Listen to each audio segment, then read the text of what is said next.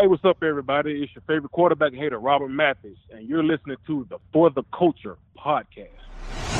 This is the For the Culture podcast. I'm your host, Luke Diamond, with my man Jason Spears. The Colts lose in week 18, 26 11 in Jacksonville against the Jacksonville Jaguars. We came into this game needing a win to get into the playoffs, as we went into week 17 last week at home against the Raiders. So, after starting this season 0 3 and 1 4, we controlled our own destiny by week 15. We beat the Patriots, great win at home. We go on the road on Christmas, shorthanded, missing a bunch of guys due to COVID, go to Arizona, beat the Cardinals. Two great wins. The season's not over. We hadn't clinched anything at that point. And we talked about it, Jason, on the podcast, going into that Raider game, coming out of that Raider game, and going into this Jaguar game. Nothing was clinched. It's almost like we went into that Raider game and this falls a lot on the players, but also on the coaching staff for not having their guys ready to beat the Raiders and to play that game. And we came out and they punched us in the mouth to open that game. We come back, we take a lead, but we never really played Colts football. Then today we get punched in the mouth and we're never even in the game against a really bad 2 and 14 Jacksonville Jaguar team, which now improve to 3 and 14 on the season. So just a complete or utter embarrassment. You have two opportunities at home against the Raiders, an above average Raider team, and now on the road against a really bad Jaguar team. So last week, how do you not learn your lesson? You come out sluggish, you come out slow, you're trailing early, you do come back and you take a lead, but if you don't get off to that bad start, you're probably up by 10, up by maybe 14 points instead of being up by a field goal when you could have had a comfortable lead if you don't get off to that terrible start. And then you go the next week and you come out slow again and you get punched in the mouth by a really bad Jaguar team who should be on vacation. That is inexcusable. As a head coach, how do you not have your team prepared with everything on the line, with the playoffs on the line, with basically a win and go to the playoffs, lose and go home. Because if you lose, you need like 10 things to happen, or at least two or three things to happen. Already didn't happen. Steelers beat the Ravens, and the Colts get eliminated from the playoffs. But that's inexcusable, Jason. This might be the worst regular season loss I've ever seen the Colts have. You're 9 and 7 coming into the game. You have a 2 and 14 Jacksonville Jaguar team. They have a rookie quarterback who's been awful all year long and you don't just lose this game. Like this would have been a bad game to lose 26-25. This would have been a bad game to win 6-3. And you lose this game by a final score of 26 to 11 and it really should have been 26 to 3. Hell, they probably could have scored more. They took their foot off the gas on both sides of the ball. We score a garbage time touchdown late to give us 9 and then we get a garbage two-point conversion to give us 11. We really basically got held to three points in this game. It was an embarrassing, embarrassing loss. My life, during my lifetime as a Colts fan, I have never seen a worse loss in the regular season for the Colts. Because of who you're going up against, the fact that you have everything on the line, and that's the performance you put together in all three phases. Just absolutely disgraceful, Jay. It was an absolute disgrace. Yeah, I don't have a lot to add to that, man. I've been watching this team since '83. You know, uh, it's the worst loss in Colts history, Indianapolis Colts history, maybe in just Colts history. In the choke job down the stretch, epic. I mean, just an epic choke job, just a total gag job by everybody involved, top down, just awful. And this was, I mean, this was disgraceful. Just a disgraceful performance by everybody. Offense, defense, Wentz, the offensive line. I mean, what the. F- what was that by the offensive line? I mean, just awful, awful. Terrible. That's supposed to be the strength of our team.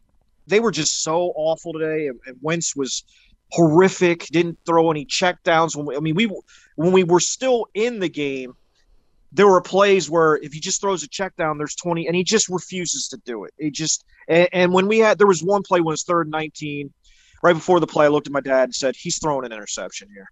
And he threw an interception. So very predictable after the start of the game. That they, they, I mean, he can't lead this team back. I knew they weren't going to come back. Honestly, they didn't deserve to make the playoffs. You don't no. start like that and finish like that. I, I mean, it's just and blow games like we did all year. It's just I, I, don't know what else to say other than I'm completely embarrassed to be a fan of this team right now. That that's embarrassing to to put that out there. I mean, after all this, all the shit you went through to get back to this point, and then you blow a game at home to the Raiders, and then you don't even show up to Jacksonville. You would have thought Jacksonville was the team that was nine and seven playing for the playoffs, and the Colts were playing out the string. Yep. And give them credit. Give I, listen. i I'm not dogging Jacksonville. They they they own us in that stadium. It doesn't. No, no doubt. Jason, it's not even competitive. Since It- it- 2015, we are 0 and 7 in Jacksonville. Coming into this game, we're averaging 15.5 points per game, and Jacksonville's averaging 30.3 points per game. Ours went down a little bit after 11 points today, so now we're probably averaging about 14.5, 15 points per game in oh. Jacksonville since 2015. Since 2015, the Colts have turned the ball over 13 times. 13 times in Jacksonville. Jacksonville's turned the ball over four times. Yep. 4 to 13. 0 and 7 in Jacksonville. And in those seven seasons, they've only made the playoffs one time, and they've only finished better than fourth place in the AFC South twice. In this seven year span, 5 and 11, 3 and 13, 10 and 6, 5 and 11, 6 and 10, 1 and 15, us being their only win, 1 and 15, and then 3 and 14, us being one of their three wins. So they have five wins, three wins, 10 wins, five, six, one, three.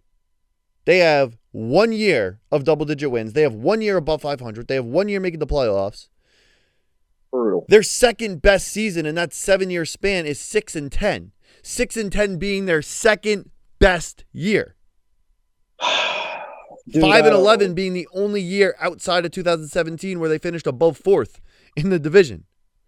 Jason, Frank Reich, since getting this job in Indianapolis, he's lost at the 3 and 14 Jaguars. He's lost at the 1 and 15 Jaguars. He's lost at the 6 and 10 Jaguars.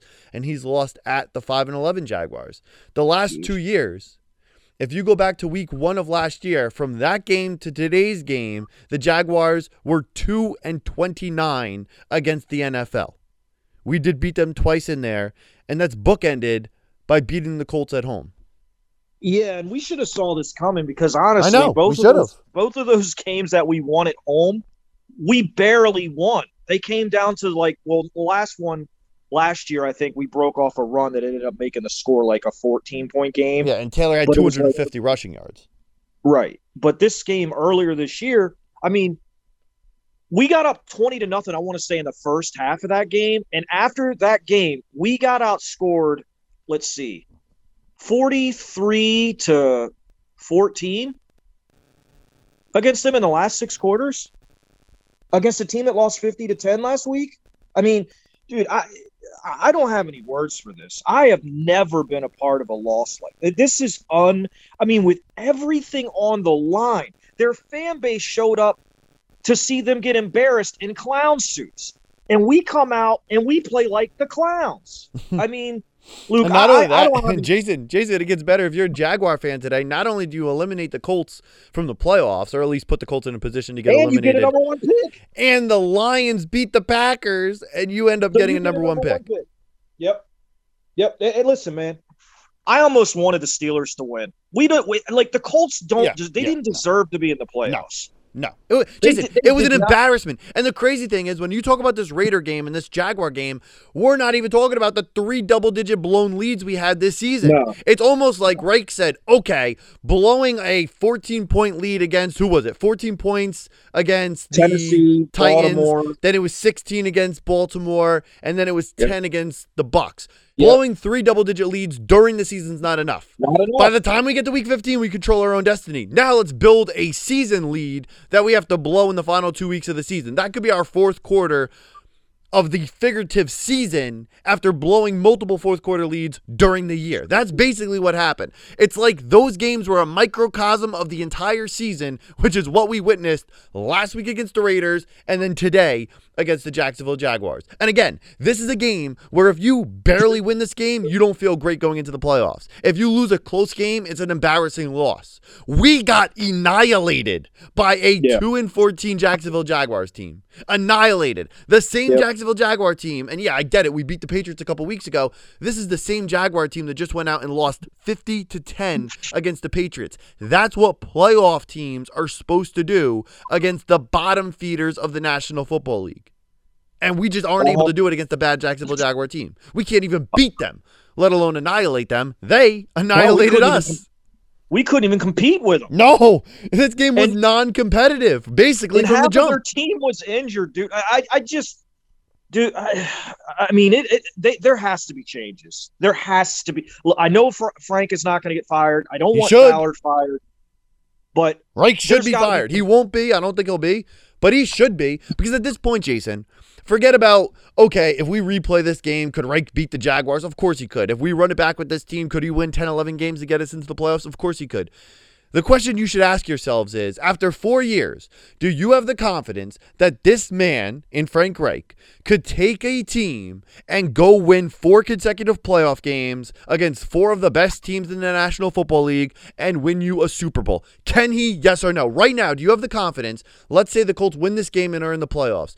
Could the Colts go head to head against, let's say, the Chiefs in the first round, beat the Chiefs on the road? Could they go in the second round to Tennessee and beat the Titans, who swept us during the regular season? Could we go into an AFC championship game and beat the Bengals? And then could we go to a Super Bowl and beat the Packers or beat the Bucks or beat a team like that?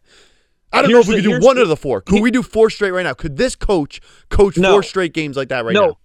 here's the nuance to it, though. Here's the nuance. I would say with a different quarterback, yes. But here's the nuance to that question: Who wanted the quarterback here? Exactly. It's like the same thing so- in 2019. question- We lost a lot of games where people wanted to blame the kicker. They blamed the kicker. They blamed the kicker. We blamed the kicker, right? But this guy stood on the table for that kicker. Now, Exactly. this guy stood on the table for this quarterback. And it's Yep. not like Philip Rivers. Okay, he stood on the table for Philip Rivers, and Rivers was really good. So this is not a knock on River. But, but my example is if Wentz was in a Rivers like position and you just have to pay him to come in for one year on a free agent contract, then okay, it is what it is. We go into next year. He stood on the table to give up a first round pick. So now we missed the playoffs, and our top 20 pick is going to go to Philadelphia, and they're going to be in the playoffs. dude, it's the same thing over and over again with him. He's still doing the shovel passes. He can't check down. He can't process the field fast enough. And this the thing that frustrates me is Chris Ballard got talked into this. He didn't want Wentz. He did not want Wentz initially. Frank stood on the table for this guy and talked Ballard into it. Now I'm not absolving Ballard at all. It's his No. fault for getting talked into it. Yep. But I told Luke off air, I think this game and this performance from Wentz and last week and the last month, really, outside of the second half of the Arizona game, I think this is where the, the relationship splinters. Right Mhm. here. We're going to look back at it. This is where it splinters because I think Ballard now is like, I'm not letting him talk me into anything else as long as I'm the GM here. And so he's going to be very rigid, and Frank is going to want control. So I think this you're go- I really think this is going to be a big moment in this franchise history because I think this is going to become a splintering of this relationship because Yeah. Reich stood on the table for this guy. Ballard gave away a first round pick for this guy. And we did this is worst case scenario. The best case scenario was we make the playoffs and make a run, or we go two and 14 or two and 15 and we get a number one pick, right? Mm-hmm. well, the pick So- would have went to Philly. So Well, no, but if we go two and 15, I doubt he plays. Like, I, I they would oh probably yeah, bench yeah, yeah, yeah, yeah, yeah, yeah. I mean, even at zero and three, if you somehow find yourself in like a two and seven spot, you bench him down the stretch and you keep the pick. I agree with you. Yeah, I But know this is the wor- this this is the worst. This is legitimately worst. Well, the Jason, there were Colt fans that wanted to start benching Wentz in at like the middle of October, and we were saying, well, as long as you're mathematically alive, right. when you get to like Thanksgiving, if you have a shot, you have to play him. You just have to do it. And going into that, we obviously were alive, and we came out of that and came out of the bye, and we went down the stretch not only with a chance to make the playoffs, where we need this, this, and this to happen and win out. We were in a position by week 15 where we controlled our own destiny. It was three and one down the stretch we needed. Then Yep. it was two and one down the stretch. Then it was one and one down the stretch. Then it was okay, you just need to win one out of two down the stretch. And then it was okay, you just have to beat the two and fourteen Jacksonville Jaguars, and we couldn't even compete with them. And Jason, we said it before the season started. If you don't make the playoffs this year, eventually it's going to come down to who's at fault. Is it Ballard, who's going to be heading into year six, or is it Reich, who's going to be heading into year five? our stances were very concrete going into this year. Not that Ballard's perfect, but out of the two, Ballard's built a very good roster. He's acquired a lot of all pros and pro bowlers via trades like DeForest Buckner and through the draft like Quenton Nelson and Jonathan Taylor and Darius Leonard and all. He's added a lot of talent without spending a lot of money. So he's been very good. Unfortunately, the results really haven't been there. We've seen flashes of the greatness of this roster at times. But when you look at the team's overall performance since he's gotten here, we have not been one of the top five, top 10 teams in the league. Like I do believe we have one of the top 10 rosters in the league. We haven't really played like it outside of a handful of games. And then Reich, since he's gotten here, we haven't won a division. So we haven't won the division since what, 2014, the last time we beat the Jaguars. So it's yeah, been a while. It's been two, a minute. Yeah, I place some blame on Ballard, and this is basically two spots quarterback by because he's basically allowed Frank to make that decision twice now and also pass rush. He's got because he was going to go out and sign free agents and for some reason he made a decision not to do it last year. I'll never know why. There were plenty of guys out there and he was going to do it. I don't know if like they came back and said, well, if we sign Braden and we sign Darius and we sign Quenton and we do all this, we're not going to have enough money or whatever. I don't know what happened, but his stance completely changed and they ended up drafting two guys. But I'll tell you right now, Luke, in this league, if you don't have a pass rush consistent and you don't have a quarterback that's consistent, it's very difficult to win no matter how good your running game is, no matter how good your weak side linebacker is. If you can't get to the quarterback and the Colts don't do it consistently, and you can't rely on your quarterback to make the smart play, not a big play, the smart play. Like Wentz just can't do it, and, and I and I, I really tried to. I thought he would play better than this, but dude, you come out against the. And this is the thing: the Jags. You you can try to sell me on. People will try to tell me they're not as bad or whatever. They're 31st in defense. They have the worst secondary in the NFL. The worst. They hadn't. I don't think they they'd had any turnovers, or they only had seven all year. They got two today. They had six, I think, sacks. I mean, and, and, he's out there just he never protects the ball. He's throwing shovel passes, and I, I just if we're gonna suck, can we get a young guy in here, please? Because th- this is I can't watch this anymore. It's like he's like a upgraded version of Jacoby, but he's still like he's like Jacoby in that he turns the ball over. Well, it's um, worse than Jacoby in the sense that Jacoby never cost us anything.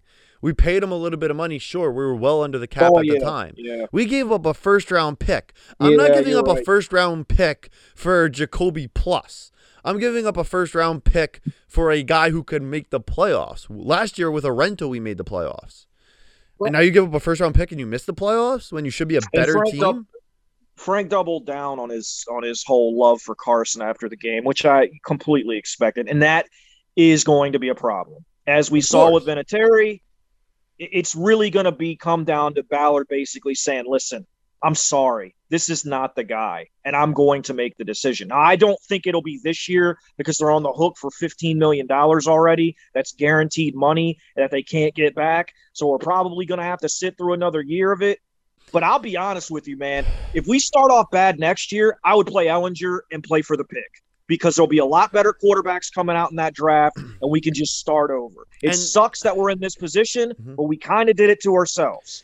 We did, but Jason, like the big thing, and I said this coming into this year, and you're right, because your hands are kind of tied with the Wentz contract situation, and you gave Reich the extension before this season. Not that you can't get out of that, you could, but they probably won't, and they'll tie them at the hip through next year. But it can't just be okay, next year we run it back, and then after Wentz's deal's up, or it's easier to get out of it, or whatever, after next year, then we're done with Wentz and we move into a yet another year of Reich and Ballard in 2023. At that point, Chris Ballard will be heading into year seven, right? Or will it be year eight? 17, 18, 17, 19, 20, 21, 22. This will be year six coming up. Then it'll be year seven if you go into yet another year after next year with Ballard. And I believe he'll be back because up until this point, I really don't think it's his fault. I think most of his big misses, for the most part, are Reich standing on the table. Like Reich standing on the table for Wentz could be a setback. You lose a first round pick and you miss the playoffs. And next year, this is going to be your quarterback again, who is clearly holding the offense and the team back, and the combo of the coach and quarterback isn't doing anyone favors right now at the moment. So after Yeah, I think next has- year, I- I if would- you don't tie them, but Jason, if you don't tie them at the hip after next year, Ballard will be going into year seven. Like it's just such a freaking disaster. And then if you do bring Reich back, are you going to be drafting a quarterback? And then is Ballard going to be in year seven with a rookie quarterback? So then do you have to give him three years with the rookie to see what he has? Like we're in a really bad spot. And I think that this Wentz trade really sets us back more than people realize. Because Oh, right yeah. now, I think we already know he's not the quarterback after next year, but he is the quarterback for next year. Right. I, I I mean, I've been on record as saying, and people gave me a ton of crap for it. I would have begged Rivers to come back for one more year and drafted a quarterback early if there was one available. If not, then I would have got one going into this draft. But I mean, look, the trade is what it is, and it, we are where we are. The thing that the only thing I'd say about Ballard is he is absolutely bombed on pass rushers. I mean, the 2018 class, Lewis, Turay, Banogu, he's bombed on that. I mean, and you can't bomb on all those picks. And he's also not gotten us a left tackle. So he hasn't been perfect. He's definitely had some issues. Certainly, I think the fact, I mean, I hate going back to this, but Andrew Luck retiring set us back so bad. And then, you know, you get Phil Rivers at the end of the and then and then you get talked into Reich. But again, Ballard has to own that, Luke, because he was talked into it. And you can't allow your coach to talk you like if you don't believe in your heart that this is the guy, and I he didn't. I was told early on he did not like he did not like Wentz. He didn't like you know his turnovers. He didn't like him holding the ball too long. He was injury prone. But Reich talked him into it. Reich, Reich must have some Pagano salesman in him because he definitely talked him into it. And in the end, I think it's going to co- it could end up costing this franchise. I mean, and I think it already has big time because we're in purgatory. We didn't make the playoffs, and we have no first round pick, and we're still going to be at the back of the second round. It's just it's a wor- it's the worst case scenario, and there's no one to blame but everybody. I mean, from the top down, it's just a train wreck. The play, I mean, and we got to put some onus on the players here too. It's not all on the coaches. Oh yeah. You know, Specifically, defense you look at a guy like Kenny Moore. Could he have been Oh. any worse the last two weeks of the regular season? No, he's been he's been dreadful. Absolutely, just I mean, he gave up a hundred percent completion percentage last week, and I think two touchdowns. And I don't know have what he was. And he might have been worse today, Yeah, giving up I two mean, it- touchdowns.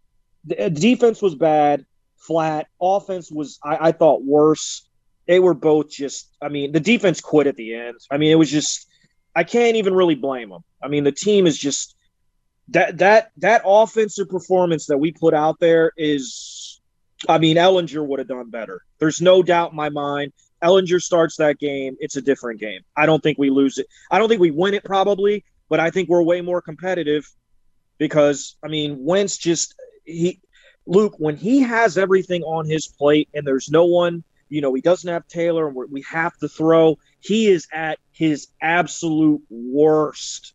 He forces the ball. He doesn't take checkdowns ever. I mean, Taylor was open in the middle of the field yeah, the last two games so many times. Yep. And he just didn't throw it to him. And it's so frustrating. And the sad thing is, I think we're going to have to sit through this shit for another year. And it's, Yeah. we did it to ourselves. Like, I can't even be mad. Like, it's so hard. Like, I, I can't hate on any team. I, I'm not even going to talk shit to any team ever again. If you can't go, like, my team cannot go into Jacksonville for eight years and win a game. I have no shit talking rights for the rest of my life, dude. And it's so Jason- embarrassing. And it's it's even more than that though. It's not just the Jacksonville game. Think about it. You have a 14 point lead against the Titans in the second half, or at least in the second quarter. You can't hold on. If you hold on to that game, you're in the playoffs right now. You go to Jacksonville at 2 and 14 in week 18. You just have to win that game and you're in the playoffs. You have a 10 point lead at halftime against the Bucks. I'm pretty sure if you hold on to that game, you're probably in the playoffs, right? Cuz that that's at least one I know it's an NFC game, but Yeah. you're probably in the playoffs. And then Baltimore, you have a 16 point lead with like three minutes to go in the third quarter. If you win that game, you're obviously in the playoffs. Another No, AFC we were up flip 19 game. in that game. It was 22 to 3. It's just a disaster. It's just an abomination. But but Luke, listen to listen. It kind of makes sense. Listen, hear, hear me out. So we couldn't finish those three games and we couldn't finish the season. That's what I said That's before. It's a microcosm. Those Yeah. games were foreshadowing the overall the season. umbrella of the season. We did A in those three games what we did down the stretch. The Raiders didn't beat us; we beat ourselves. The Jaguars didn't annihilate. Oh, they did. Uh, you got to give them a lot of Yeah, the credit. Ja- but Jags we, but but but we showed up at their doorstep on our knees, begging them to just cut our heads off.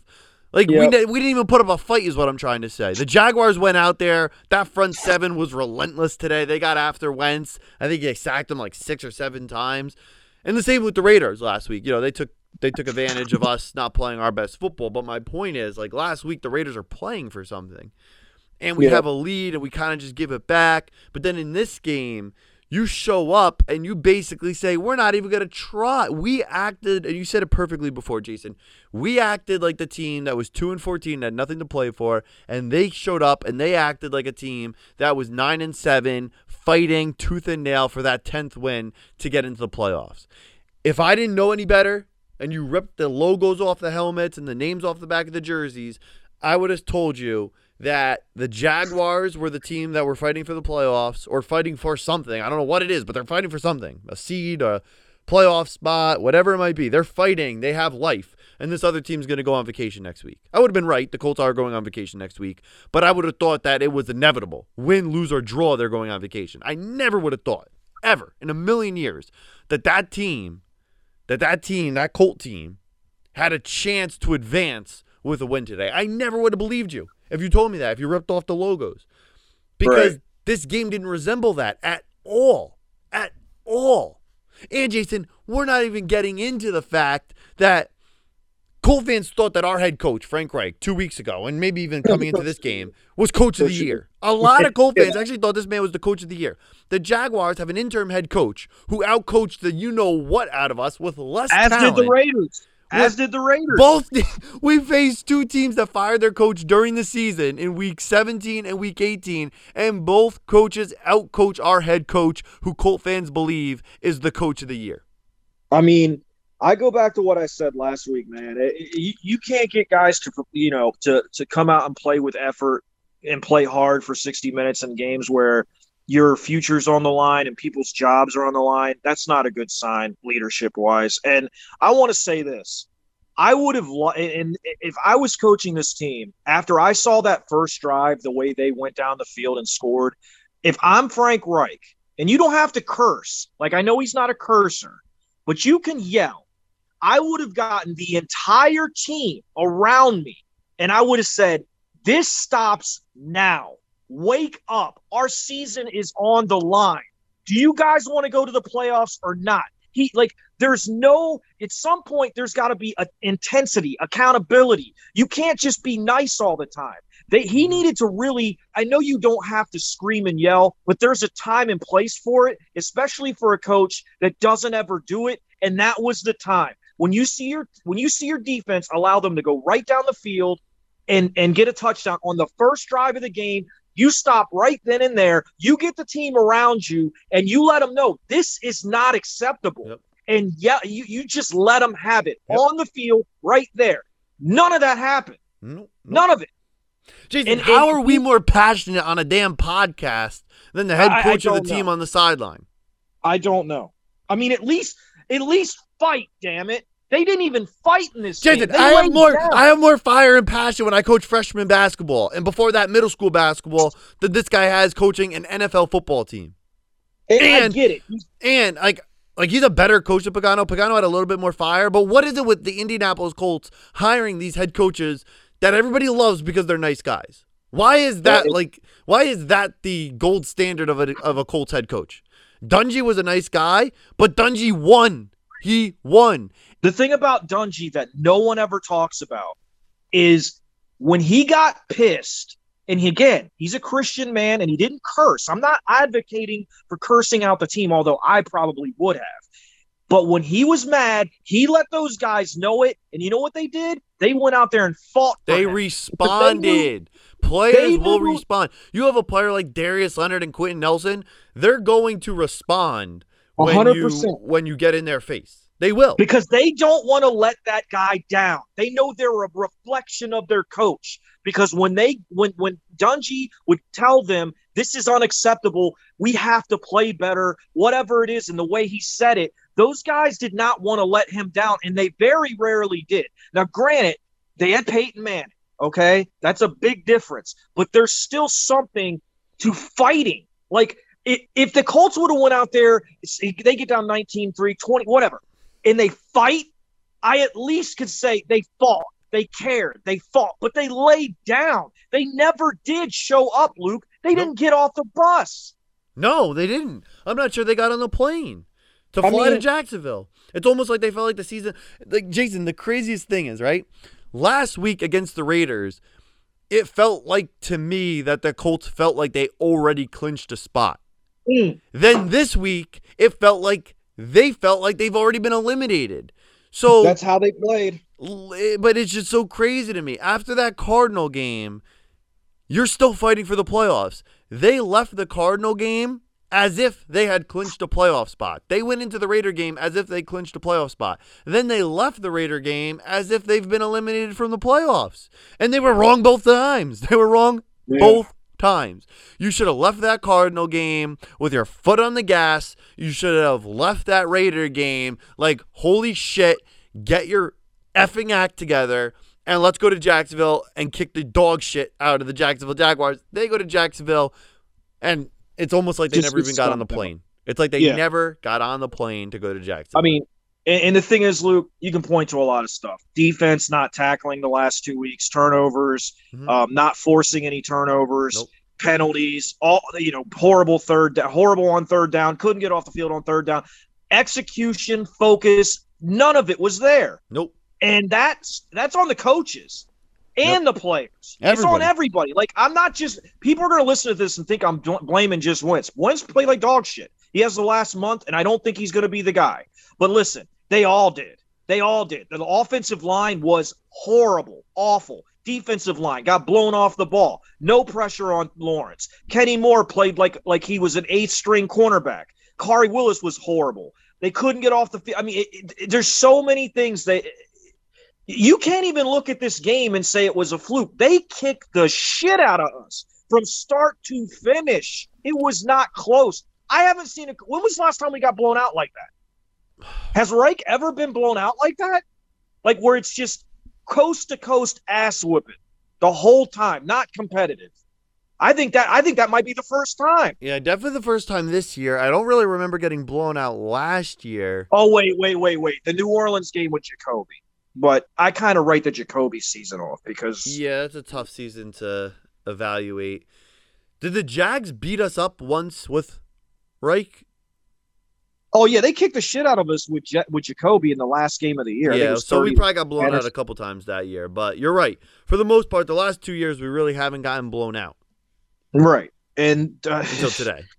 to get stomped out by a team without, I mean, they just had so many injuries, dude, and and like they weren't playing. It just it just boggles my and their mind. head coach got fired a couple weeks ago. They have a rookie quarterback who had like one touchdown or two touchdown passes in the last nine weeks, and one of them was in garbage time. He comes out today. I think he completed his first 11 passes and like 15 out of his first 17 passes.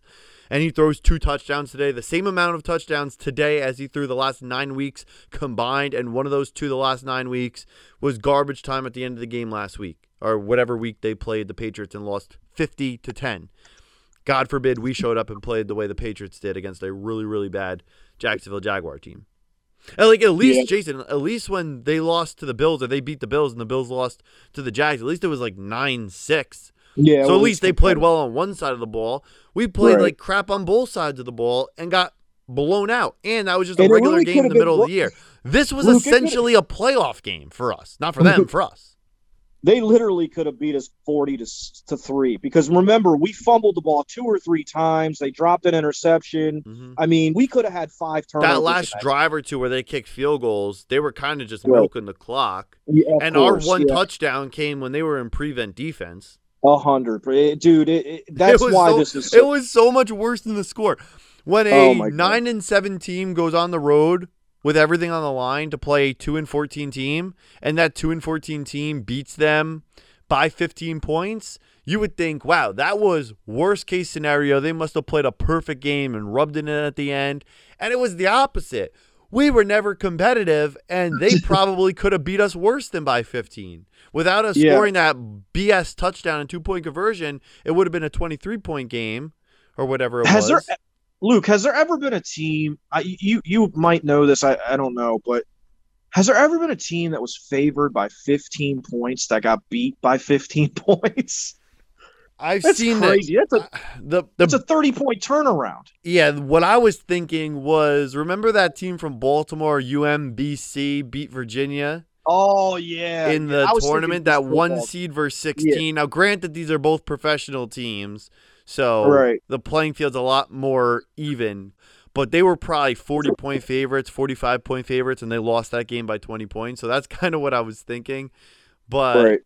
There's been a couple college games. Like last year, I think Penn State had a game where they were favored by 28 early in the year, and they lost the game by like 21 points. So that was like a big Yeah, spread flip. But as far thinking- as the NFL thinking- goes, this is one of the bigger Yeah. ones I've seen in recent years. Yeah, I was thinking NFL because I remember Stanford when when Harbaugh got there, went into USC, and I think there were 30 point uh, underdogs and went in there and won. So I know it's happened, but I was just thinking NFL. Yeah, but I got a question. For think you. about some of the gotta- think about some of the big upsets this year, like the Titans losing to the Jets. That game goes to overtime. Like a lot of those That's a good kind of games are overtime games, are last minute field goal games. yeah, but I'm weird- talking about the crap. spread that they lost. I'm that's what I'm, no, I know that's that's what I'm saying. Like a lot of the big upsets this year are usually close because it's Right. tough to upset a team when you're two touchdown dogs. Just to beat a team by a point is a big upset, but then to flip the tide and to reverse cover the spread against them is absurd. It's it's an indictment. It's an indictment on the Colts. That's what it is. I mean, and I was going to ask you just just to get off the game because I mean it's I mean we've beaten it to death and it's I mean everybody that watched it knows how bad it was. Where do we go from here? Like, he, do you agree with me here that that Ballard has to absolutely a go out and find a pass rusher that can get to the quarterback consistently and B find a a, a complementary receiver to T.Y. Hilton. Those two things have, or excuse me, and a complementary receiver to Michael Pittman. Yeah, T.Y. a Hilton's replacement for. Ty to complement Michael Pittman. I know Th- those two things have to happen. Have to happen, and and also Eric Fisher can't be the left tackle. Yeah, I agree. Those are the three biggest things. Finding a pass rusher who will play across from Kwity Paye. I think Paye is a starter for next year. Then Dayo being that first backup guy to those two. Bringing in even- a vet. I want like a vet, legitimate pass Yeah. rusher. Then you have a guy like Al-Quadin. I guess you could re-sign as like a fourth or fifth option, but he can't be like an everyday starter next year. No, year. he can't start. No, then it's, Fisher it's just, Fisher can't be back. You need no. you need a I, left I tackle. honestly, I honestly, dude, I, I like what I've seen out of Pryor. I mean, today I don't know how great he was because I turned it off when they put him in. I was already done with this the game. I knew it was over, but I like what I've seen out of Pryor. I really do. He's big. He's physical. Yeah, Um, maybe as a backup. You can't go into next year with him as your starter either. Who you don't think so? I don't know. I They think he's played really well. With One of Ben. Ballard's biggest misses was Leno from the Bears, who Oh yeah, he bombed on that. Yeah, it I was mean, either him or Fisher, and he's Right. been He chose the fantastic. And Fisher was, at least in the past game, brutal.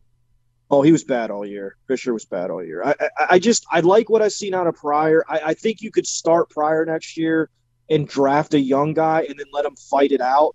Uh, I, but I do think there's upside to Pryor, man. I, he played a lot better than Fisher when he was in there in the Yeah. last couple games. Well, let's hope Um, so. But yeah, you nailed the biggest things. Adding receiver depth, or not depth, because we're deep at receiver. It's really more so the top receivers have to be better. So you need to add a starter because the backups are fine as you know if you push everybody down the line a little bit. But yeah, Right. you need basically a replacement for need- think Ty. they- in I- I think addition, Yeah. I think they need a wide receiver at free agency. I, I think they need two new wide receivers. They need speed, uh, like over the top speed, that can get separation, and they need a free agent guy that's proven. I think they need to draft a receiver, sign a receiver. I think they need to draft, probably, well, maybe not a pass rusher, but they definitely need to draft a left tackle, and they also need to draft, you know, some more secondary help. Their, their secondary, like Rhodes won't be back, so they're going to need it. So they they've got issues they have to fix, and I think it like your secondary can be average, but your front four can't be, and they shouldn't be with the guys that they have. I mean, I think Paye, and I think Dayo, even Dayo, I think he, people have to remember he's coming off the Achilles. Even if we just get a third down pass rush specialist, doesn't have to be an every down guy because I think Dayo is going to be a very good player. People have to remember he's coming off an Achilles injury, and that's you know sometimes takes a little longer. Kwity's gonna get people are always people are already writing off these guys, and it's like, dude, you got to give them a couple, uh, you know, a couple of years. I mean, we gave Turay a couple years. We gave, I mean, listen, could Kwity have been better? Yes, but I think we saw flashes from him, and he's going to get better.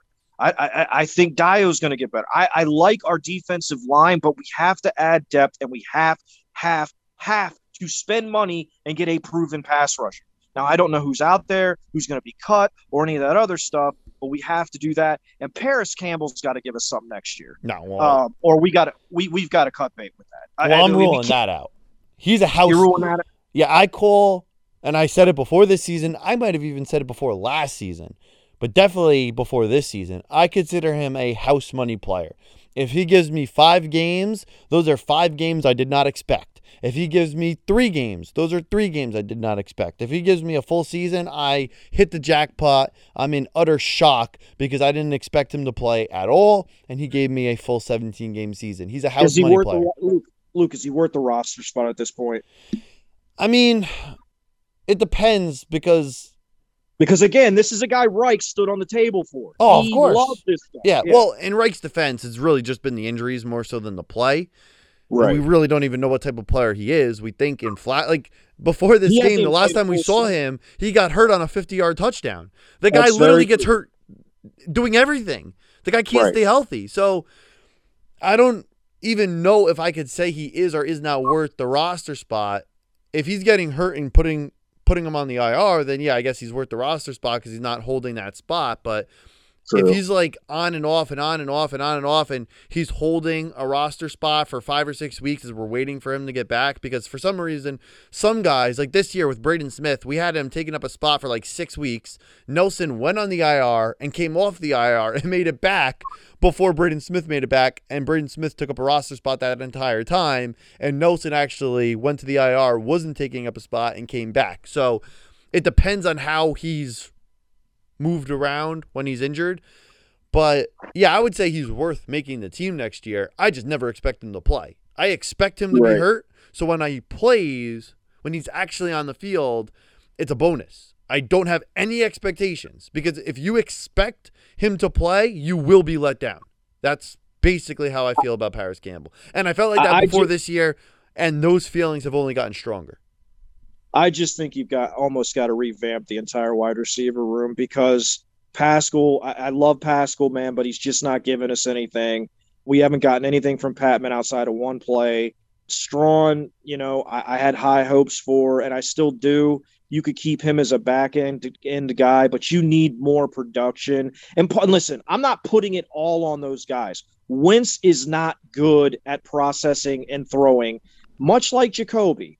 And mm-hmm. and so I don't put it all on the receivers like a lot of fans do. Like, well, G- G- Carson just needs better player. No, no, no. Carson's had good players around him before and mm-hmm. stunk. Well, It- it's, Jason, it's not that. Also, can I add one more thing that we never Yeah. really talk about? The Right. people who like let's take Tampa Bay second half for example. Again, you win this game, you're in the playoffs right now. That Right. game when we're saying we should be running the ball for every reason in the world because of the score, because of who you're playing, because of Tom Brady, because of Jonathan Taylor, run the ball, run the ball, run the ball. We open the second half with 19 consecutive passes. Those Yep. people who are defending Reich and defending Carson Wentz, Carson Wentz is the franchise quarterback. He's the guy. It was a good trade. We won that trade. Frank Reich's a great guy. Frank Reich's coach of the year. Those people are the same people that are criticizing the wide receiver corps more than us. So that's just Right. yet another reason why you should be running the ball. You have a 10 point lead. You're going up against Tom Brady. You want to keep him on the sideline. You have the best running back in football. And your genius head coach, who's the coach of the year, and your franchise quarterback are struggling because of who they're throwing to. Isn't that just another reason to give the best running back in football the ball? And when your offensive line's struggling pass pro and they're really good in run block, isn't that yet another reason to be running the ball when you have a lead? Like these are all things that they use as excuses to defend the quarterback and defend the coach when in reality those things should be to our defense as why we should be running the ball in those situations. And another thing, you know, for all the people that say he has no weapons, we have Nyheim Hines, who's the ultimate weapon, and he never gets any ball. I mean, he doesn't get the ball. So Nope. you can make all the arguments you want, but uh, for me, as far as the offense goes, it starts and ends with the quarterback because he doesn't check the ball down. He doesn't. What what do I always say? You can't go broke taking a profit. And he just like there were three plays in this game where Taylor was uncovered in the flat. All he had to do was throw it to him, Yep. and it's at least a 20 yard game. And Absolutely. instead, he threw it into double coverage Yep. all three times. Jason- Two times, I think it was intercepted. We think back to overtime against the Titans. If you throw it Yep. over the middle of the field, I believe it was Jonathan Taylor, you win Yep. that game. He gets you at least in the field goal range. Maybe he takes it to the house. Instead, he throws into, I think, triple coverage, a triple coverage Yep. throw to, I want to say, ball. Mo Alie-Cox, hero ball, intercepted, field goal range, game over. You And I'll that- tell you right You win now, that game, obviously, you're in the playoffs. I, I'm at my wits end with the shovel pass bullshit. I'm so It's terrible. tired of it. And I, I was telling my dad, I, I said, if we have to, if, if he starts next year, I, I'm telling you, the first game of the year he pulls that shit, I'm going to tell him right. I'm going to tell him right before the season. You throw any shovel passes, I'm taking you out of the game and putting Ehlinger in the game. Yep. Point blank. There Jason, is another. no place for it. No, another spot where Ballard was basically talked into something. We talk about Yeah. Wentz, which is the big one. This one's a little bit smaller because you're not giving up draft equity for this player and you're not locked in for another season of him being the most important position on the field going into next year and starting at that position. But TY, he did not want TY back. No. TY did not have a great year No. and Ballard was basically basically peer pressured by the fan Well, base no, no. It and Jim. Irsay. Ursay just went over his head. He just Yeah, went over Irsay went over his head due to the peer pressure of the fan base. You just, you, it's you, just what- you never hear stuff like that. It sounds like it's made up. I would if I just woke up out of a coma and you told me, yeah, Chris Ballard re-signed T.Y. Hilton because the fans told Irsay to do it. I would be like, you're you're, you're kidding me, right?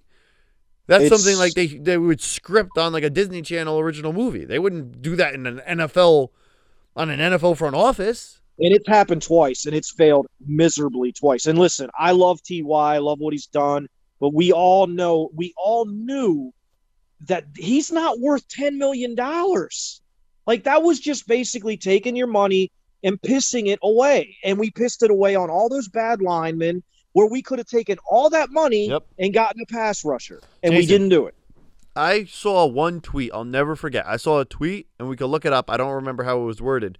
I'm pretty sure it was on Twitter. Maybe it was on Facebook. But somebody wanted to bring Ty back because they wanted him to join Reggie Wayne and Marvin Harrison with 10,000 receiving yards with the organization because we would have been the first organization to have three receivers with Oh, 10,000 yards God. for the same team. Could you imagine that being a reason you want a guy back?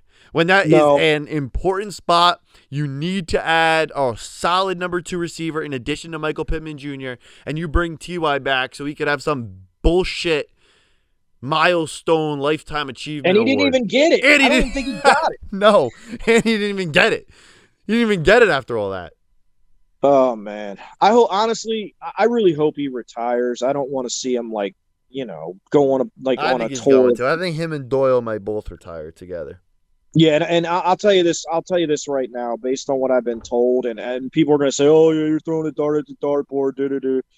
Zach Ertz will be a Colt next year. I'll put money on it. He Yeah, wants to be an Indy. so. He he has made that known. He is best friends with Carson Wentz. I don't know how good of a thing that is, but he wants to be in Indianapolis. I, I think he's a an immediate upgrade over Doyle. in the passing game. I do think that will help. But at the end of the day, this team needs more speed on the outside to go with Pittman.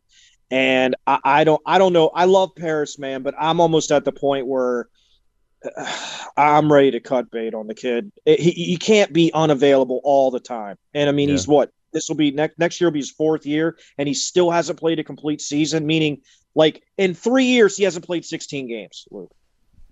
Yeah, but it's not even close. I, I, I, it's just I mean, it's fun. Darius Leonard hasn't played a complete season, but he gives you like 14 plus every year. yeah, yeah. I'm, I'm saying in three years added up, he hasn't played a complete season. That's- I mean, Oh, I thought no, no. I mean, I thought you were saying he hasn't given us a full season yet. And No, I no, was I'm thinking, Jason, that you know, you can play 14, 15 a year. I'll take that. No, Oh, he hasn't played saying Parris 16 Campbell- combined. Right. I'm saying I don't think he's played a combined 16 Probably not. Probably not. years.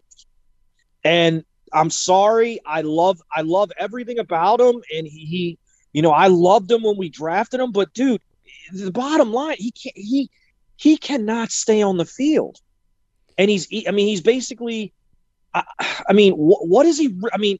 You, you mentioned the production earlier. What has he really done? He's had two touchdowns. Exactly. I mean- One of his touchdowns he got hurt on. Uh, It's so, not I mean, like you're talking about Bob Sanders when he plays, he's this incredible game Yeah. changer. Yeah, I mean God. Parris. eh, eh, eh, Parris yeah, could be, but he just hasn't been, and he's always hurt. He's literally Right. always Maybe we hurt. can. Maybe we can trade him for a pick. I mean, I want as many picks Who's in this tra- next draft. Jason, who's trading for a guy who hasn't played? He probably hasn't even come close to 16 games through three years. I mean, I don't know. They're dumb Remember his out there. first year, he had more surgeries than games played. I think he had like four surgeries, and he played three games or something like that. I mean, there's always a chance a team will do it because listen, the Texans traded DeAndre Hopkins for a pack of Newports and some Hennessy. So I mean, you never know.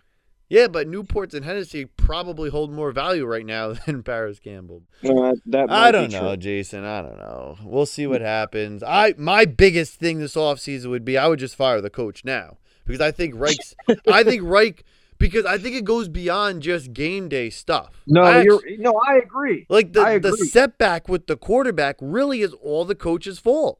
And I don't like the aura. I don't think I don't like that guy who could sit back nonchalant la di da in year four and let this slip away. It's the same damn nonchalant attitude when you're up 16 points or up 14 points or up 10 points. All three games we lost, by the way, this season.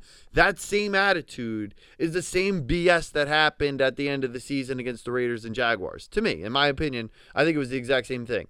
And then last year, you look at the Steeler game, you look at we've blown a lot of leads over the last couple years under Frank Reich. Now we blew a season lead, and it was a season where we got off to an awful start. So you didn't have your team prepared to start the season, you didn't have your team prepared to end the season. You have you basically stand on the table and force your general manager to trade for a guy that you swear is the guy, and he's clearly not the guy. So I would just cut bait with him now. I would go into next year with Ballard picking his next coach. I would restart the clock because if Ballard does get to pick another coach in Indianapolis in, during this tenure, the clock probably gets reset for three to four years. So I would want to reset it now. If you go into next year, then you bring in a new coach, then you bring in a new quarterback. You're going into 2023. Ballard's in year seven. Like, I would just do it now because it's inevitable to me. So I never understand postponing the inevitable. If it's going to happen, just rip off the band aid right now and just do it now. If you do it now, it'll be easier and then you'll have everything set for when you bring in that next quarterback. But I don't think it's going to happen, so I think it's a waste of time. I think what's going to happen is adding a pass rusher, adding a receiver, adding two receivers, adding some safety depth, some corner depth, everything we talked about. So I think that stuff will happen. I think Ertz will probably be the big name added in free agency. Doyle probably retires. Ty I think retires. So we'll see what happens. Yeah. That's all stuff we'll get to this offseason. But as far as today, just completely inexcusable. You can't lose this game. And No, we weren't even competitive in this game. So it was an And absolute Luke- disaster. Yeah, one other thing I want to mention that I don't think anyone's mentioned, and and I was worried about this from the beginning, and I was told this by people in Philly. Carson, and this I think has been borne out, or however you say it, has been bared out through the season with the continuous same mistakes that he's made.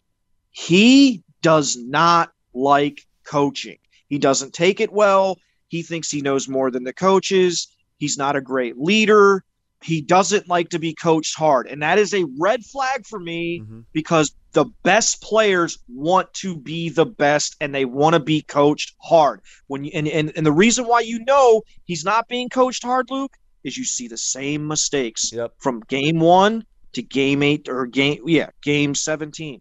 Same thing. Shovel passes, throwing in the double coverage. He's not being coached hard. And they brought over some of the coaches from Philly that didn't coach him hard in Philly. yeah. So it's I mean they, they have listen. It's I the definition see, of insanity. Doing the same I, thing over and over and expecting different results. I want the quarterback. I, I want to see some of these coaches go like they need to re. I think they need to they need to remake the staff. I wouldn't fire the coordinators, but I would certainly. There's some position coaches, the D line coach. Um, let me see the. I mean the O line. I mean the O line was good, but God damn, were they bad today? Jesus. So I, I don't know if I'd fire Strausser. I think he's a good coach, but there are definitely some guys on this on this coaching staff that are not pulling their weight. Whether it's Press Taylor, who I don't even know what he does. He was one of those guys that was basically a, a, you know a yes man to Carson in Philadelphia, and we brought him in. Like I, I don't want any more of that shit. I want him coached hard. I don't want any more of this you know, Carson's the guy. Carson's great all the time. Carson did like even Frank after this game was talking about all the great things he did. Are you kidding me? Are you shitting me? Well, it was he the same crap when Adam Vinatieri would miss four field goals and we lose the game by a point. Well, guys, it's not Vinatieri. He's the GOAT. He's the greatest of all time. Yeah, great. He is. But guess what? Right now, he's washed. He's 49 years old. He sucks. He missed an extra point in the first quarter. He missed a chip shot field goal in the third quarter. He missed the game winning field goal at the end of the game. He was the reason we lost, Frank. He was. Carson's been awful, Frank. He has. He's been awful. But that's just the way he is. I mean, I'm sick of him. I'm done with him. But I know he's going to be back, so it's almost a waste of time. But I was saying the same thing about Pagano. I wanted Pagano gone after the AFC Championship in 2015 because I saw the ceiling. I knew we hit the ceiling at that point. I knew that Pagano would never get us over the top. I knew we would never win a Super Bowl with Chuck Pagano in Indianapolis. I knew that Ryan Grigson was incapable of building an offensive line around Andrew Luck. And I wanted both of them gone after the AFC Championship in 2015. People thought I was crazy because we just made it to an AFC Championship. But you could kind of still see the, what do they say? See the forest between the trees or see the trees between the forest, whatever that saying is. You could see it in 2015 that it wasn't going hmm. anywhere. You had a great quarterback carrying an organization. Right now, it's different because I think the GM is the right guy. We have a very talented roster. We have a lot of stars. We have a lot of Pro Bowlers. We had the most. We actually had the most Pro Bowlers in the National Football League in arguably the worst division with the Jaguars and twice none of them did and the Texans twice, and none of them did a damn thing in this game. But throughout the course of the season, when most of them played very well at times this season, you couldn't tally up enough games with four against the Jaguars and Texans to make the playoffs? Last no. week, everybody's talking about, oh, how do you lose to the Raiders? They're such a bad football team. After that game, we had the same record as them, and they have Broncos twice as the worst team in their division. They have Patrick Mahomes and the Kansas City yep. Chiefs twice, and they have, including tonight, they have Justin Herbert and the Chargers twice. So they have Herbert Chargers twice. They have Mahomes Chiefs twice. The best quarterback we see twice is Ryan Tannehill. He's the best quarterback on the best team we see twice. And then we got who'd we get? Mills twice, or we got Mills once and Tyrod Taylor once in our two yep. games against the Texans. Granted, we did win both those games and convincingly. And then you get Trevor Lawrence, who's had a really bad rookie season until today, and the Jaguars, yep. who stunk until today twice. And you couldn't go 4 0 in those four games. What if we were in a good division? Jason, this team finishes at home four and five on the season. Three out of our four wins come against the Jags, Texans, and Jets. Those three teams lost a combined, what, 35, 38 games this season. The three worst teams in the AFC are three out of our four home wins. Great, we beat the Patriots. One good win at home on the season. Five losses at home to go with that one good win. And then you get the Jags a second time on the road and you can't go out and you can't even play with them. You can't even compete with them in that game. Let me let me ask you a question, Luke. Since we're getting, let, us just get away from this game and talk future stuff because this game, I, I, don't ever want to talk about it again. I don't really um, want to talk. well, I, but I have a no, legitimate no, no. question. I know, I know. Go, go, go. If you're Ballard, do you ask Frank two things? One, do you fire Marcus Brady and bring in a guy that's called plays before, and then do you ask Frank to let that guy call the game? Well, I'm still under the belief, and I think we talked about this. I don't think we ever talked about it on the podcast. We definitely talked about it off air. I believe that Frank Reich, and you might have even been the one who said this first, and then I, I'm piggybacking on this take, but I believe Reich wanted Marcus Brady after 100%. Sirianni left because he's never called plays before. One million percent. A million percent. He wanted a guy who's never called plays to be his OC. So when the going got tough during the season, and it got tough at 0 3, it got tough at 1 and 4, and it's obviously tough right now heading into year five as Frank Reich as the Indianapolis Colts head coach. He wanted a guy where when Ballard comes to him and says, Listen, Frank, we think we'd be better off with the OC calling the plays, where Reich could say, but he's never called the plays before.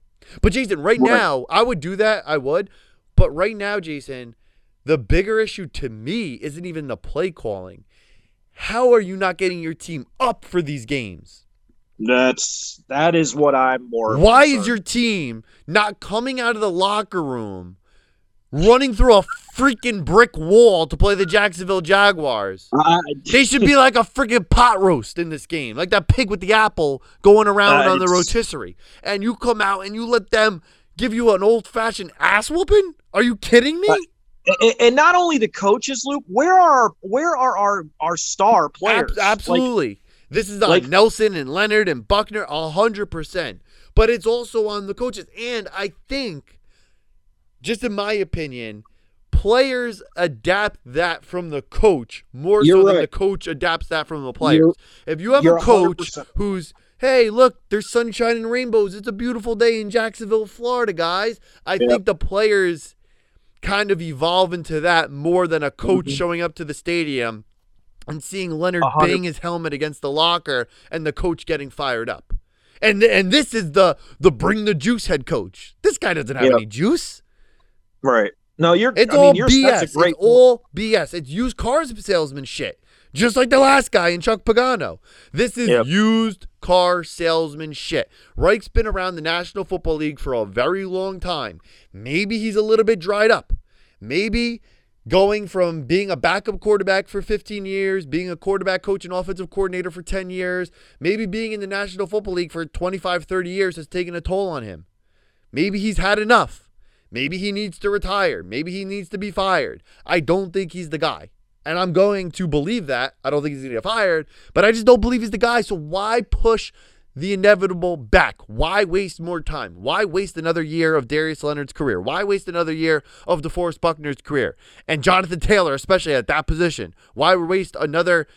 We just had a generational season from our generational running back right. completely go to waste. We don't even get a playoff game out of it. So everybody can say, right. "Oh my God, they overuse, they overuse King Henry so badly. Oh my God, he had 35 carries in this game. Oh my God, he's at he's at 300 touches already on the season. That's why he got hurt. Well, guess what?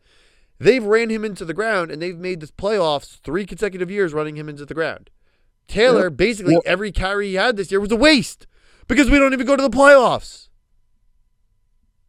Hundred percent, man. I, I, I just um, I don't know. I, I'm I'm trying to figure out what what I would do. I I think hiring Marcus Brady was hundred percent just so they wouldn't take the play calling away from him. It was, and that's not that's not the type of guy I want to coach my team. I don't want a coach who's purposefully making his like could you imagine if Wentz it's said all ego. it's all ego it's, it's all, all ego. ego but it's also like could you imagine okay we're adding depth right like we want to add depth we want EJ Speed to be like the best possible backup we wanted you know we want our backups to be better like last year we have that debacle against the Steelers so we want to add safety depth going into this year right could you imagine right. okay we're adding we're, we're we draft EJ Speed, and we're, we're getting these guys to back up. Could you imagine if Darius Leonard, behind closed doors, was making decisions to give the Colts the worst possible backup linebackers so he wouldn't get benched or something along those lines. Could you imagine if Carson That's- Wentz was like, I want Jacob Eason out and I want Sam Ehlinger because Ehlinger had a worse preseason and I want the guy who gives me That the actually lead. wouldn't surprise me. I know. I, well, probably not. And that's why these guys are best buddies. That's why Reich and Wentz work so well together because they're both so freaking soft in that same way. But could you imagine Quenton Nelson saying, I don't want Reed to be my backup because he's too good. You have to give me a guy. He started too many games for the Panthers. I want a guy with no experience, so I'm never threatened to be benched. Yeah, I mean that. That's me, essentially what happened with the coach. I mean, I, I I can't disagree. I mean, to me, you always want to be the mo- you want competition. You you want to be the best team. It doesn't matter. Like that's to me. All this shit to me, the only thing that matters, I don't care about DVOA or any of these statistics or the Colts are in top 10 all year in both offensive, defensive, deep. None of that shit matters. What matters to me is we're nine and eight, and you and that's what we are. And we were awful down the stretch, and changes have to be made. You cannot tell me that this team doesn't need some changes because when you go down the stretch and after everything we went through to get back in this race and to have everything in our hands and to lay down in the I mean, okay, the Raiders beat us. Okay, that that was a competitive game. I can live with that. This game, this was a de- fucking disgrace. And who I mean, you're I- going against. If the Jacksonville what I mean. Jaguars beat us in a competitive game, I feel similar. This is worse because yeah. we got embarrassed. But Right. it's different than the Raiders. The Raiders are a good team fighting for the playoffs. We're a good team A hundred fighting for the playoffs. We have a close game. They beat us. We're better. It shouldn't have happened, but it happened. I tip my cap. The Jaguars came out. They played their hearts out. They won this game. They deserve this win. I tip my cap in that regard, but I'm not going into the locker room like, wow, two good football teams just went out there and played good games. No, a bad football team went out there and kicked the living shit out of a good football team, and the bad football team wanted it more than the good football team. And not good football team, the mediocre football team, because that's what we are. Right. We went into the Raider game as a good football team, a team that was two games above 500, playing really good football on a winning streak, beating the Patriots, beating the Cardinals. But the team that came into this game, and definitely the team that finished this game, is not a good football team. They're an average football team. They're nine and eight. That is the new era age of 500 because you can't really be 500 unless you go eight, eight, and one. So we're basically a 500 team. Basically, Yep. And, and it's funny because we literally went three weeks ago. We went for I went or I went personally. I went from feeling like, hey, we can beat anybody in the playoffs to holy shit, I don't know if we played any any team in the NFL right now, the Jets or anybody else, if we could even win. Yeah, Like well, in three weeks. Yeah, definitely not the Jaguars for sure. There, I mean, Jesus. Um, I mean, like I, I wouldn't like the way we played today. I wouldn't feel confident against anybody. No way. No, no shot. So I mean, and that's scary, dude. That's in three weeks. That's in three weeks. It was one of the most up and down bipolar teams I've ever seen. The first three weeks of the season, I'm not sure we could beat anybody. The last two weeks of the season, I'm not sure we could beat anybody. Yeah, started 0 and 3, finished 0 and 2. That's not a recipe to go to the No. playoffs. No, you cannot bookend your season with 0 and 5. And it's, uh, so, And Jason, we, Man. and Jason, we finished the season a lot healthier than we started it. that's the insane thing. I mean, it, COVID never beat us. The game we lost all those guys due to COVID, we played one of our best games. It was one of Reich's best coach games. Carson made a couple really big throws, had the Yep. big touchdown to Patmon. So COVID Yeah, didn't beat us. All the unvaccinated guys didn't beat us. They were all back for the last two weeks, no, and we no, just couldn't get it done. Bad football beat us. Bad football beat all- us. Bad coaching, bad execution, undisciplined, bad football, players not making plays. That's what beat us. Pro bowlers like 100%. Kenny Moore getting beat, getting his ass kicked for two weeks. That beat us. I mean, that's, I want to say this about Kenny Moore. I, I like Kenny Moore. He's a great guy. But I almost feel like that social media shit with the, you know, make me, you know, vote for me for the Pro Bowl and the, like ever since he made the Pro Bowl, Luke, he has played awful, awful. The, like mean- that. It's almost like that's what he was playing for. A hundred percent. The last two games are the worst two games, bar none, that I've ever seen him play. And I go back to the number forty-two Kenny Moore when Chuck Pagano was here. He played worse in these last two games than he ever did when he was number forty-two and nobody knew who he was. He was even worse these last two games. His first two games as a Pro Bowler. So I, I l- listen. I'm starting to wonder, like, what are these guys playing for? Are they playing to win? Are they playing for accolades? Because at the end of the day, I don't give a shit about accolades. You know what I mean? It- No. it- you're, you're, you're, And it's funny because it kind of mirrors the fan base. it- oh my god, Our fans, our oh fans absolutely care more about the accolades. The fact that They there were people this week complaining, podcast hosts of other Colts podcasts complaining that people were saying the Colts have had a mediocre season because we Oh. were sitting at nine and seven coming into this game.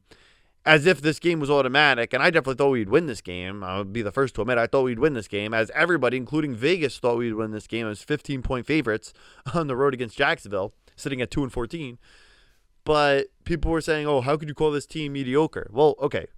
These same people believe Jonathan Taylor was at least one of the top 5 guys in the league for league MVP. I believe he was definitely a league MVP candidate myself. Of course, we've been the biggest Jonathan Taylor supporters all season. So, the same people could have they could say in the same breath that Jonathan Taylor's the MVP, Frank Reich's the coach of the year. We have the most Pro Bowlers, which is a fact in the National Football League. We'll probably have a bunch of All Pros. How could you believe all those things? Finish the season nine and eight, and then say Colt fans are spoiled for saying this team had a mediocre season. It's the definition of Uh, mediocre, and I mean, it's, it's disappointing when you believe those other like how could you think you have the best coach in the league, the coach of the year, the MVP on on the same team with the most pro bowlers and then be content content with a basically 509 and 8 season where you miss the playoffs. and you know what, Luke? I, I probably shouldn't say this, but I don't. I don't really care at this point. I'm just going to say it. That's what I love about our podcast. I don't care if we have five listeners, five thousand subscribers, or three hundred subscribers. It doesn't matter. What I love about us is we are not sunshine and unicorn people. We keep it a hundred all the time. This isn't like, and that's the thing. I think Indianapolis fans in general like the sunshine and unicorn type podcasts more than ours because we keep it 100 all the time. We're East Coast guys. And if you don't think we love this team, listen to this podcast, how passionate we are. We care so much. And one thing I've always loved about us is we always tell the truth. It's never personal, it's always honest. And that's what this show will continue to be. And that's what we're talking about here. You can't think all those things that Luke said and then be a mediocre team. Mhm. It- it and then doesn't up. say and then say that this team's not mediocre. right and say it's not mediocre if you think all those other things are true. Yeah, like you can't believe you have the best coach and the best running back and the most pro bowlers and one of and the best they teams. and, and they've been on the Carson Wentz bandwagon. Like, and the oh, Carson Wentz is the franchise quarterback. You can't believe all those things. Finish nine and eight, miss the playoffs, and sit back and say, "Hey guys, it was a great season." No, it wasn't. If you finish nine and eight, it's only a good season if you have a bad team. A bad team finishing nine and eight and having a good season is an overachieving team. yeah, A good team finishing nine and eight is a bad team, or a good team having a bad season. and a good team. If this, I mean, I'm, we're not. I'm not going to mention the guy's name, but a, a good team. If this team was good, they go into Jacksonville and win by 35 points. This is not a good Like team. we should have. They're average. Yep. That's all they are. Nothing more, nothing less. Yep. Yep, and at least that's the season they had. Like even this week before this game, I tweeted, I responded to this because I felt like he was kind of talking about people like us. Because yeah, I thought coming into this game, I thought we had a pretty mediocre season. Got off to a bad start, played good football, played at an elite level for a few weeks, but you're still sitting at nine and seven. You had a chance at home to clinch a playoff spot. So I thought coming into this week, yeah, we're having a pretty mediocre season. There were, I think, coming into this week, there were 15 teams in the NFL, nine and seven or better. So out of 32 teams, you're one of 15 teams, nine and seven or better, and you're sitting at nine and seven. That's, in my opinion, pretty mediocre. Mediocre to slightly above average. Pretty much what I are. mean, if this week we 10 and lose, and now we fall below that. But but that's what I Yeah. felt, Jason. So I responded to this tweet. I would say we have a great roster. Like we could be a great team. But even if you want to say this is a great team or a good team, it's a good team or a great team that's had a mediocre season. That's a fair assessment. Now Right. I would say we had a below mediocre year because you had everything on the table this week and you lost. So people can talk about it all the time. Like I saw that one guy, and I know you like him and you follow him and you guys are friends on Twitter. This past week, he was talking about the DVOA or whatever those analytics Oh, yeah, are. DVOA. Yeah, so Yeah, he was yeah. talking about offense was better, defense was better, this was better, pass rush was better, this was better. So he was going through. He said the Colts, and then he put our record, and then he put offense, defense, this, this, this, this, this, this, blah, blah, blah, all these different things, and said the Colts have improved in every single category this season. And I responded to that, no, we haven't. Our record is worse. I don't give a crap Yeah. about all those analytics. It's about Yeah. wins and it's about losses. We could be 100%. top two in DVOA, you know, all the different alphabetical analogy, whatever you want to come up with. If you have a worse record, you are not a better team. You're not. It's about wins and I agree. losses. It's about making the playoffs. Last year we made the playoffs. We won 11 games in 16 opportunities. This year we won 9 games in 17 opportunities. We got worse. We got worse. You And can I say the talent got better, the team got worse. And I would argue with anybody that thinks that this team was better off with Carson Wentz. I, they- make the the They're Colts make the playoffs. Car- The Colts make the playoffs easily with Philip Rivers. It's Absolutely. not even close. We don't, don't start blow all 0 those 3. games. We definitely don't Yeah. start 0 3. And then we definitely don't lose these last two weeks. We win one of them. And I don't think we blow like three double digit leads either. No. Oh, and then against the Bucks, oh, they were all RPOs. Well, anything like that, any anything at the line, Phillips not going 19 consecutive. He's not calling 19 consecutive passes if the ball's in his court. He's Right. going to run the football. He's going to hit those check downs. Overtime against the Titans, he's hitting that wide open Jonathan Taylor over the middle. He's not throwing into triple coverage. We def I think we win like 12 games this year with Philip Rivers. Uh-huh. He's so much better. I, I And don't that's with people. and that's with Frank Reich as the head coach, who I've criticized all year. With Frank Reich, if you have Philip Rivers, I think you make the playoffs at probably probably twelve and five, Yeah, I mean, maybe and thirteen and four. I mean, uh, and people always forget this when they because I, I said I missed Philip Rivers after this game, and people were like, "Yeah, but he sucked in Jacksonville last year too." Well, let's be fair Yeah, to Philip. Rivers. He was week one, no training camp, no real training camp, no preseason games. This was if Philip Rivers would have played Jacksonville in week 17, which he did last year, we would have won this game. Mm-hmm. But it is what it is, and he's a better like you. You cannot tell me. I don't care if he's 40 or not that he's not better than Carson Wentz. He's so about. I mean, it's night and day between the the the pre snap stuff. He, I mean, they're not even in the same stratosphere. And then he doesn't. I mean, for all the people that said like Philip Rivers is a turnover machine, he threw. I think he threw 11 picks last year, but very rarely was he throwing into triple and double coverage. Mhm. So, you know, and and you've got to remember, Jonathan Taylor was still getting his feet wet last year. You imagine Jonathan Taylor in this offense with Philip Rivers, quick strike to Pittman, and, and all that kind of stuff. I, I think they make the playoffs. I don't think there's. I, I, I'm sure his his his touchdown to to interception ratio might not have been 26 to six or whatever it was for Wentz. But he's just definitely the better player. But at the end of the day, dude, we're in purgatory now. We're either stuck with Wentz or we cut him and we suck next year. So I mean, it's what I mean. I almost think cutting him and just sucking next year would be the way to go because I feel like there's going to be a ton of really good quarterbacks coming out in 2023. But I mean, you never want to lose. So I mean, who knows? Well, But- I know this well- draft's isn't this draft coming up a really bad quarterback draft? I Yeah. saw one mock where the kid from Michigan's the number one quarterback.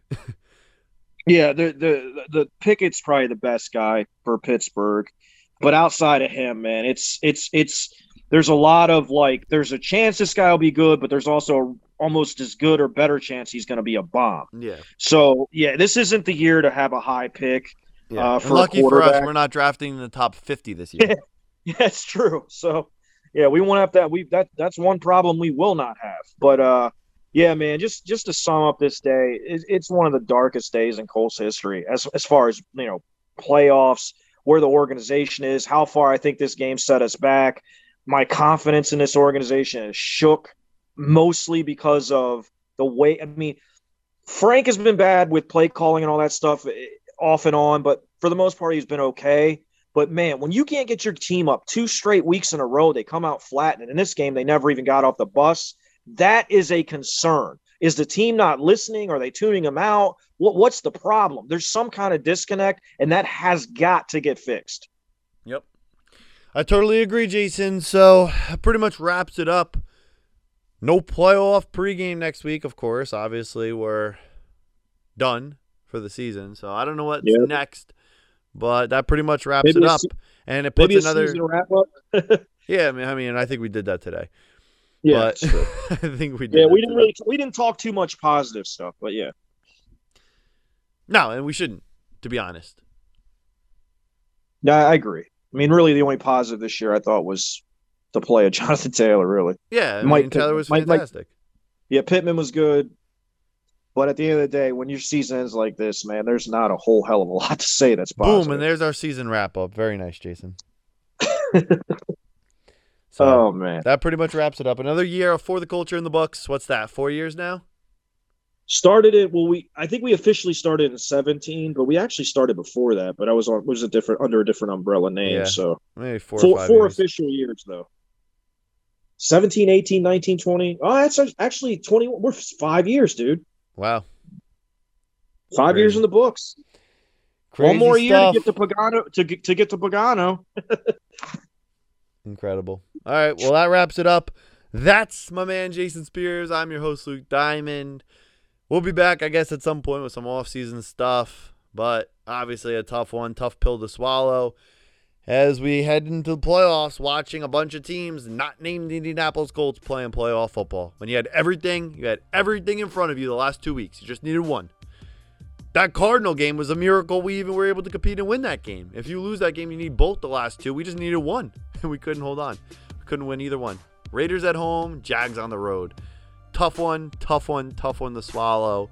We'll be back at some point with some off-season news or some off-season podcast topic right here on the For the Coach podcast.